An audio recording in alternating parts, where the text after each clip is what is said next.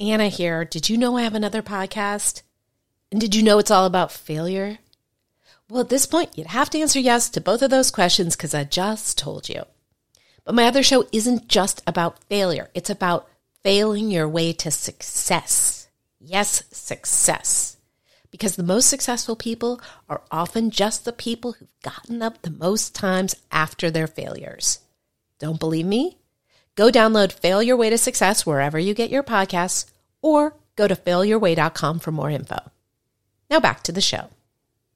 On Good Authority has had over a million downloads, regularly appears on the top 100 career podcast list, and has been named one of the best publishing podcasts by LA Weekly and Kindlepreneur.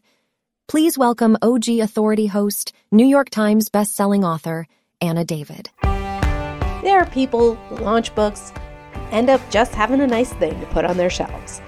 Then there are people who launch books that transform their careers and their lives. As a former member of the first group, I strongly urge you to be part of the second. In this show, I talk to entrepreneurs and authors about how to intentionally launch the book that will serve as the best business card and marketing tool you've ever had. Get ready for takeoff. Hi there. Welcome to the podcast that has run out of ideas about how to describe itself, but does know that it refers to itself as a person, this podcast, and it focuses on how to build, um, how to launch a book that will build your business and your authority. And if you like it, you'll love my book. It's called On Good Authority, similar name. In fact, the same name as this podcast. You'll also love my book to business course you can get both by going to ongoodauthoritypod.com. you know what else you can get there? You can get the show notes, links to the show notes for this episode, which happens to be an interview with an exquisite writer named Ed Kressy. Now, Ed's book, My Addiction and Recovery, is about, it is the most visceral de- depiction of meth psychosis you will ever read. I couldn't put it down. And I am cynical about addiction recovery memoirs, having read about 860 of them. Whoa, this one really blew my mind. What I talked to Ed about, in addition to telling him how amazing this book is, is how in hell, the hell did he get Seth Godin to blurb it? Now, how does Seth Godin, how does a guy recovering from meth addiction in the Bay Area know Seth Godin? And and how to get him to blurb it and, and and why did he do this book and how did he do this book and so much more. So uh, with that i give you my interview with ed kressy. Thank you ed for doing this. Thank you and it's my pleasure to be here. I'm excited and and this is an unusual situation because i will tell you i can't tell you how many people come to me and say, Hey, Anna, here's my book. And um, their books are not good. And so that is, I, and I hate to say this to anybody who wants to send me a book, but that is the experience. Um, oftentimes, and it's not because they're not brilliant people, it's just that they don't have. I think the difference between a, a, great writer and a mediocre writer is not just talent but experience like have you put in your 10,000 hours and do you write every day all, all day i'm going to guess you even in your crazy years you've been writing a very long time I packed a lot of writing into the past 14 years. I've been uh, I've been in recovery for 14 years. My dream since I was a little kid was to be a writer. I, I derailed my dream through uh, through a lot of uh, drug addiction through, through 20 years of drug addiction. Yet when I got into recovery in 2007, Anna, you are exactly right. I put in many many hours, uh, wrote a lot of words, and uh, your your kind words mean so much to me. You uh, and your work have been a major positive influence on my writing career and my recovery. So I'm so grateful for uh, the opportunity to be here to talk to you that means so much because Ed, I am not blowing smoke. You're one of the best writers I've ever read. And let me tell you how little I expected that from. Okay, so here's here's you know, I was doing these uh these sessions for Mobilize for Ryan Hampton's um, you know, for the, the sessions before the actual event. And you showed up, I think you were at all of them. You were definitely at two of them. Um, yes and you were smiling. And, you know, for anybody who does, anybody who wants to get somebody's attention, never underestimate how much showing up and being fantastic people notice. So I noticed that. I believe you asked a question. I'm not, I don't even actually remember that part, but you emailed me afterwards and said that was so great. Thank you so much. So I remembered your name.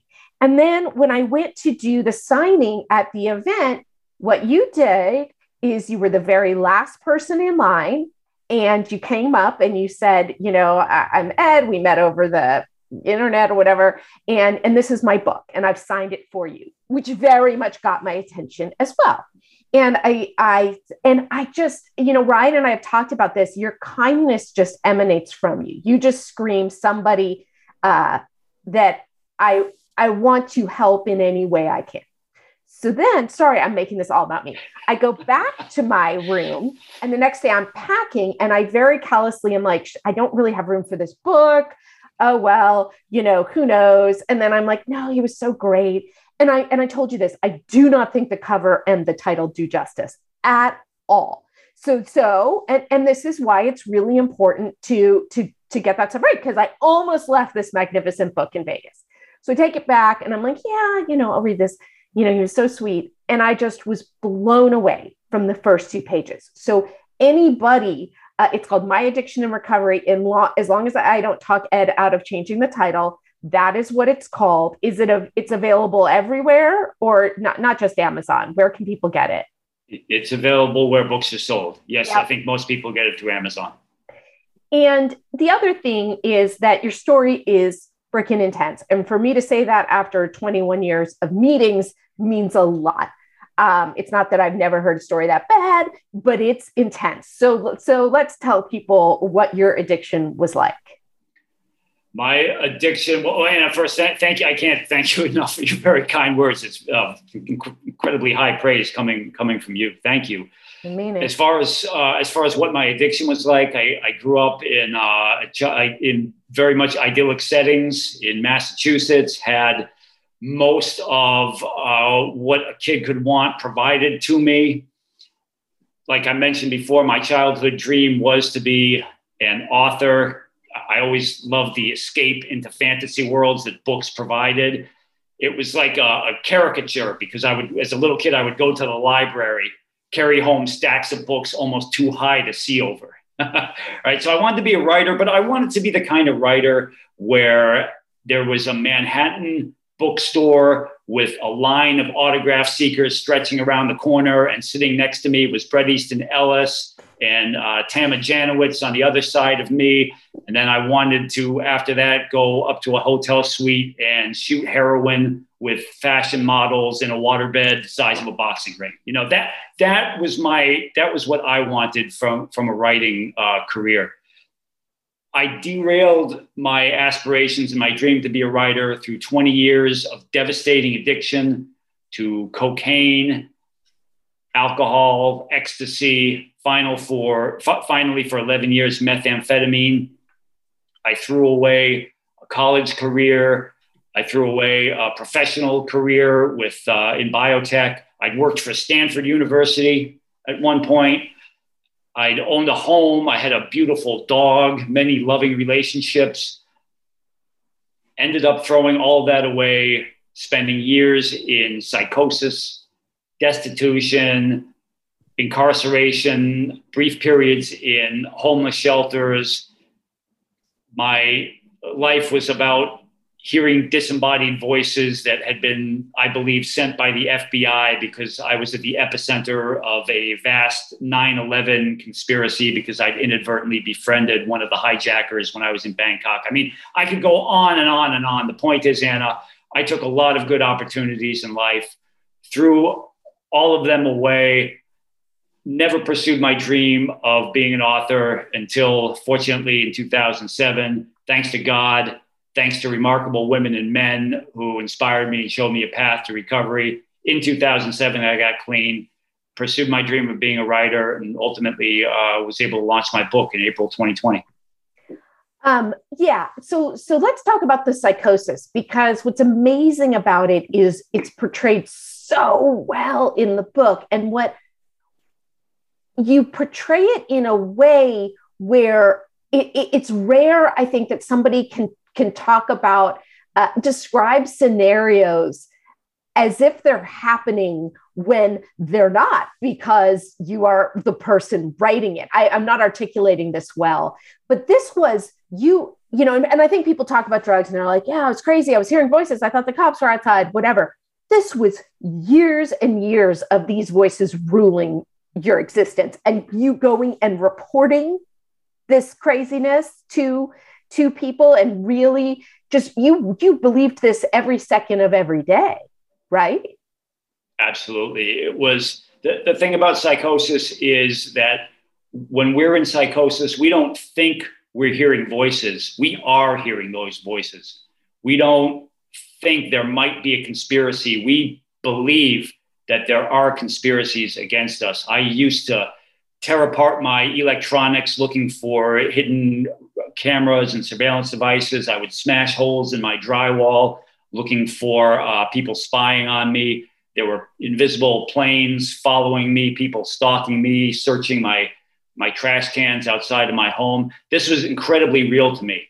It was uh, it lasted for, and like you say, I would show up at the FBI offices, high on meth, submitting documentation you know, dear FBI, please stop following me. Please end the conspiracy. I want to. I was asking for help, and it just it, it, it was so. Uh, I, I immersed myself in the psychosis. It sort of had a purpose. If yeah. you think back to my my childhood, or when I think back to my childhood, that kid coming out of the library with the stacks of books, who was a bullied kid, who felt ostracized the way I felt, the escape into a fantasy world that the books provided and later that my, my psychosis provided, it, it had what to me in a twisted way was a legitimate purpose. My mm-hmm. psychosis and the accompanying drug addiction, they allowed me to, to live that life in which no longer was I a person who failed at my dream of becoming an author.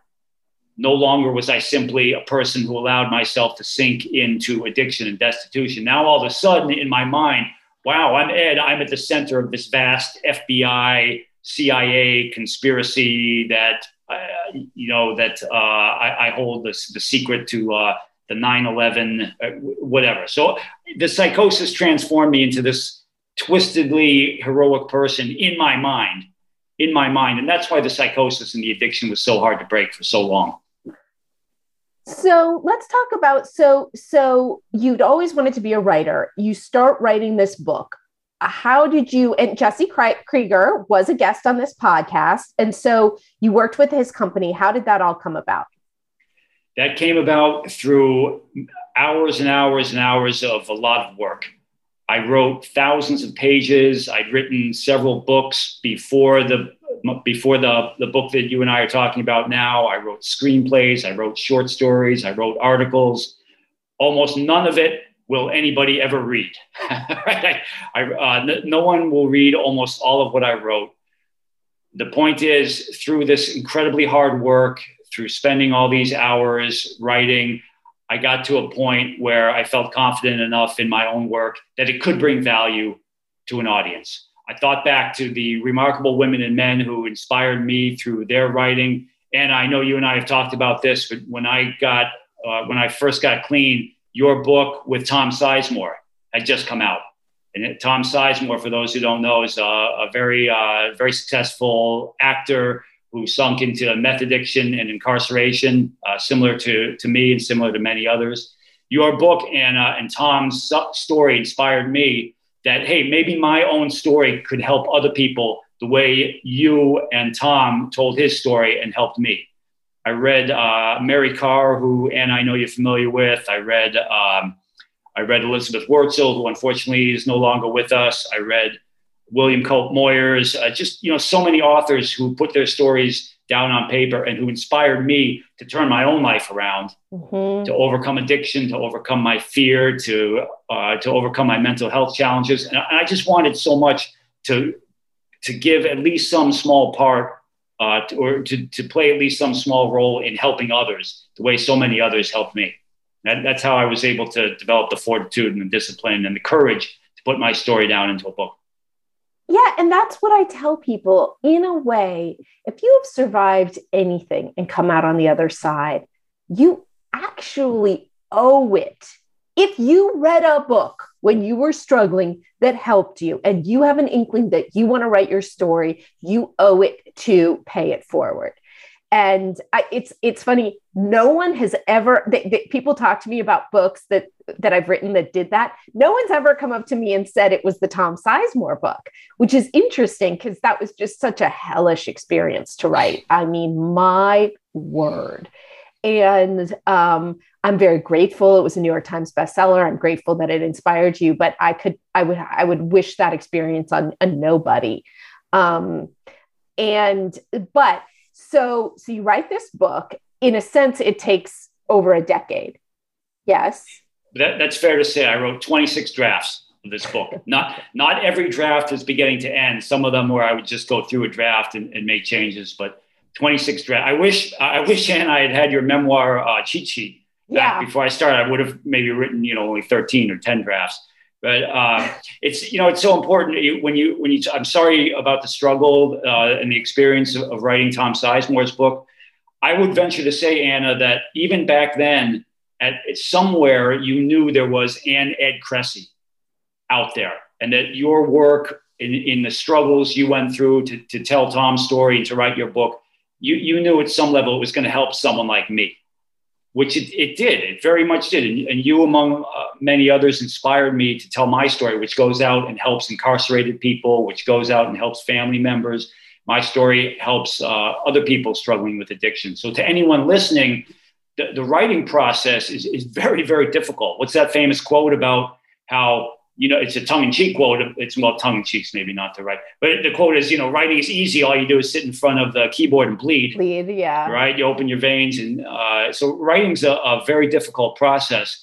If we don't have some higher purpose, if we don't have some higher calling, if we're not being in service to others, or, or at least in service to ourselves to overcome fear and, and improve ourselves, or have that spiritual connection, it's going to be very, very difficult to to really achieve our dreams. As, as, you know, we were talking about just a few minutes ago.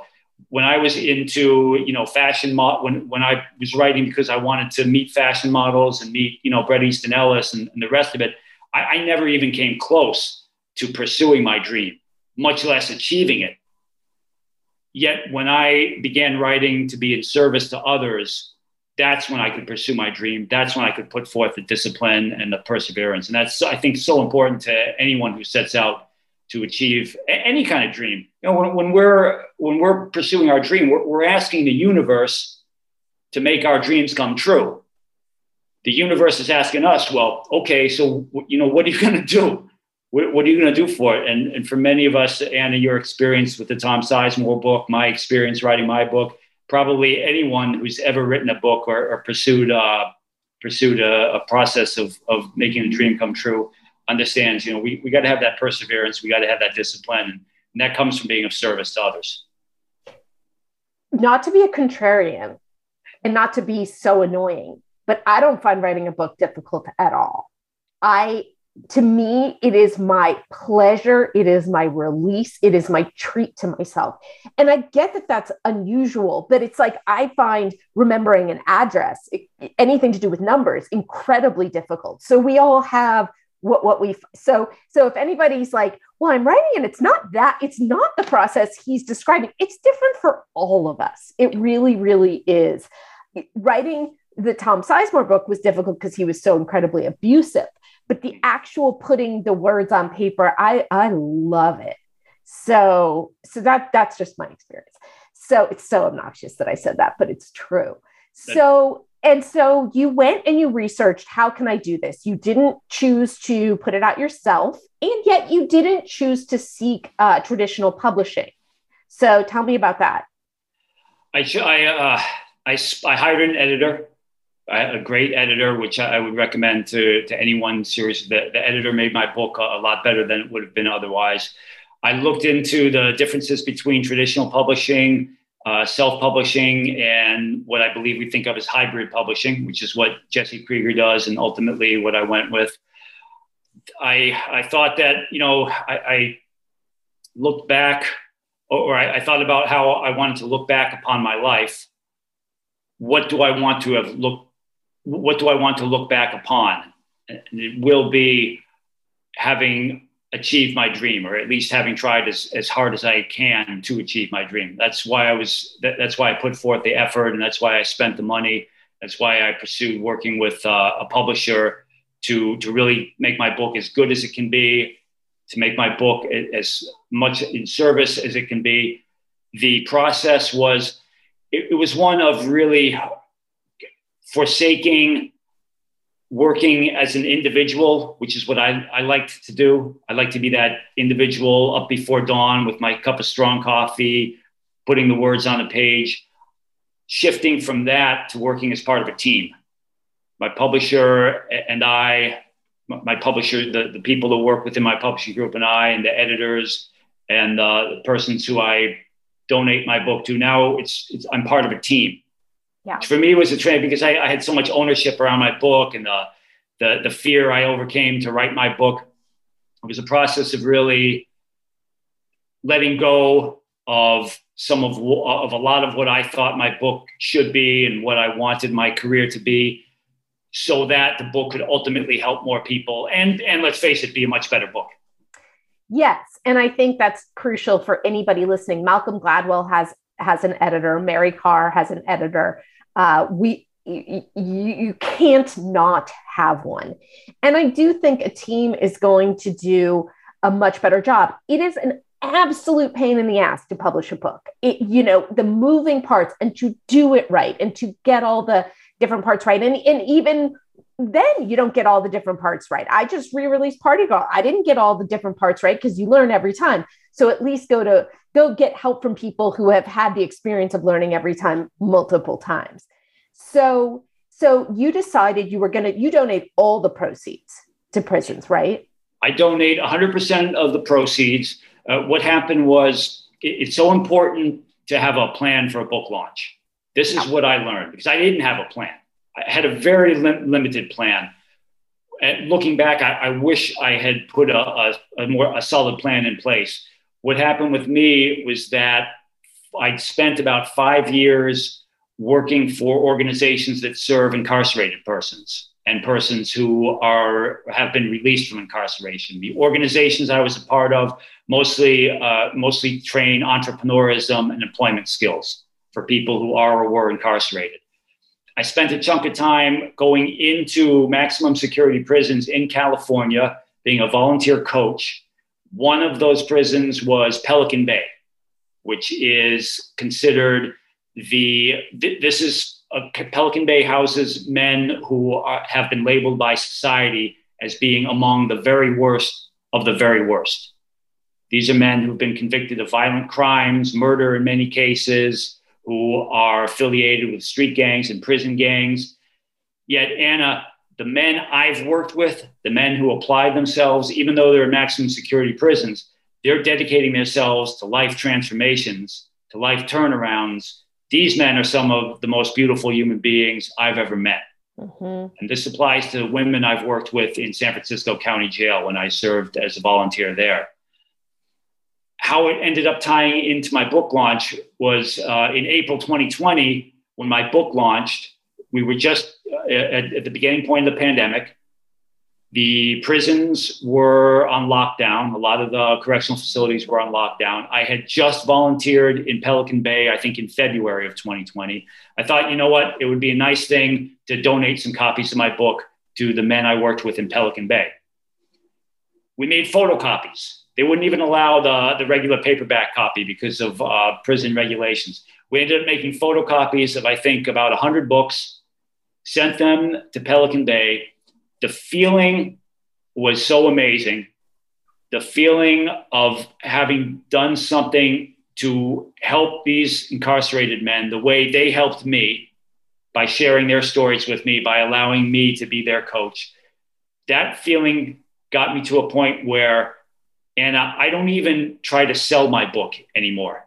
I'm not even putting it out there to the quote unquote regular reading audience. My almost my entire focus is on donating my books to correctional facilities. Our goal is to get a book into every correctional facility in the United States. We are in, I think, 110 facilities in nine or 10 states.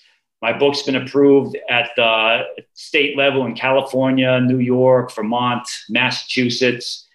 I think we're serving 130,000 incarcerated persons. That's amazing. Meaning, it is. And it's in no way does it say that Ed Kressy is some great person.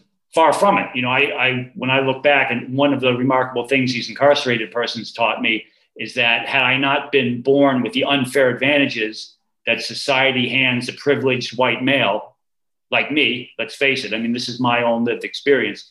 I got unfair advantages from being a privileged white male. Had that not been the case, and I would be in Pelican Bay right now and not as a volunteer or someplace like it. Although these things sound obvious to say, my lived experience is such that these are, as silly as it sounds, these are so, sort of revelations to me about the unfair advantage that society gave me. All of this kind of conspired to point my life at, or, or to convince me that my life's direction has got to be not on selling my book to the public, but on getting it behind the walls of prisons and jails so that our sisters and brothers who are incarcerated and dedicated to turning their own lives around they can have my book as at least some small resource in addition to the other resources that are out there so that the they can have the same advantages that someone like me has or at least as close to it as possible.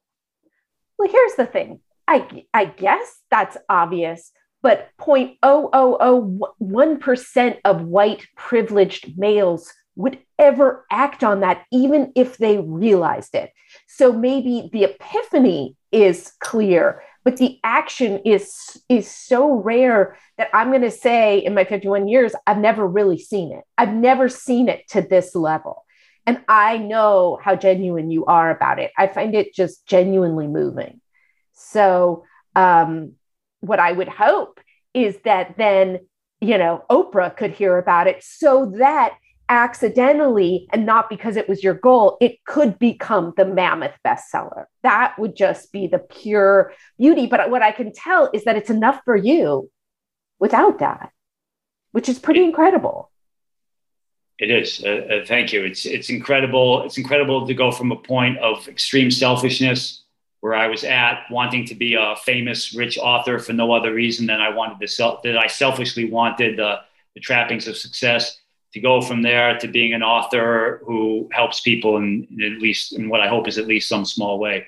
It's remarkable. It's all in service to God, to the Divine Mother, to that great spirit that I was taught to believe in through the 12 steps and, and elsewhere and through uh, through so many remarkable women and men, again, who put their stories on paper or who told their stories in various fashions. I'm just trying to pass along some uh, some of the good that was so selflessly passed along to me.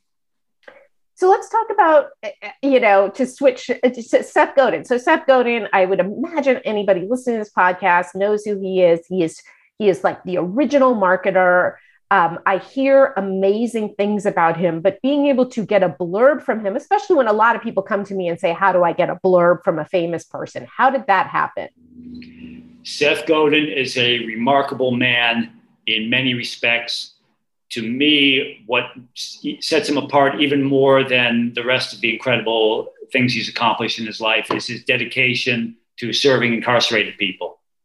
Seth was and still is, I believe, a mentor to an incredible woman named Catherine Hoke. Catherine left a successful career in venture capital to serve incarcerated people. Catherine launched a nonprofit and now she's got another organization going. And those, when I mentioned I would volunteer for organizations that serve the incarcerated, it was Catherine Hoke who is really the leader and who is the leader in, in these organizations. Seth mentored Catherine among other among other forms of support. We got people like Sheryl Sandberg from Facebook, um, Jeff Weiner, the CEO of LinkedIn, uh, some others invited Catherine and Defy Ventures and Seth Godin and a very fortunate group of people, including me, to come to their offices. So all of a sudden, here I am one day, and, I should say, you know, I, I, had left previously. I left uh, a six-figure salary in biotech because I wanted to do something to be of service. The, the people, and again, it's not because I'm a great person, it's because of the inspiration passed along to me. Uh, the point is, one day I find myself in a room with Sheryl Sandberg, Seth Godin, Catherine Hoke, and uh, a number of formerly incarcerated people who, who Sheryl and, and, Seth and the others have been so kind to, uh, to, to, to speak with. Soon after that, I was on a van going to, I think, LinkedIn or somewhere to meet the, the CEO of LinkedIn. Seth Godin was sitting right behind me. I turned around. I said, I fumbled some words, you know, hey, Seth, uh, I want to write a book, you know, writer, office, some, something like that. And I don't even remember what Seth said. I, I couldn't tell you one any of the words he said, but Seth kind of implanted an idea in my head. He conveyed a vision. It was almost telepathic the very next day i started i got up at four in the morning i started writing my book the a few years after that after when my book was about to launch catherine hoke was kind enough to send a, a little video that i recorded for seth asking him if he would recommend if he would recommend my book which which seth uh, seth incredibly he went ahead and did that and now he's got i've got the blurb from seth godin still to this day Seth allows me to participate in his seminars. I did a, a, recent seminar with him where I learned how to better serve the incarcerated population by donating my book. I think for your audience, Anna, it's so important if we're going to be of service to really immerse ourselves in our service careers. For me, I spent five or, or six years in service to incarcerated people. That's how I got to meet Seth Godin. That's how I got to have that conversation with Seth Godin. Now, I'm not saying you necessarily have to dedicate five or six years of your life to getting uh, a single blurb for your book. The point is, when when your heart, when your soul, when your spirit are aligned towards service to others, then the universe kind of makes things happen for you. For me, what happened was I got that blurb for Seth Godin from Seth Godin, and that really gives me the that gives me confidence that gives me that euphoric feeling of, hey, you know, I can leave that six figure salary job in order to pursue an uncertain path of being in service to incarcerated people.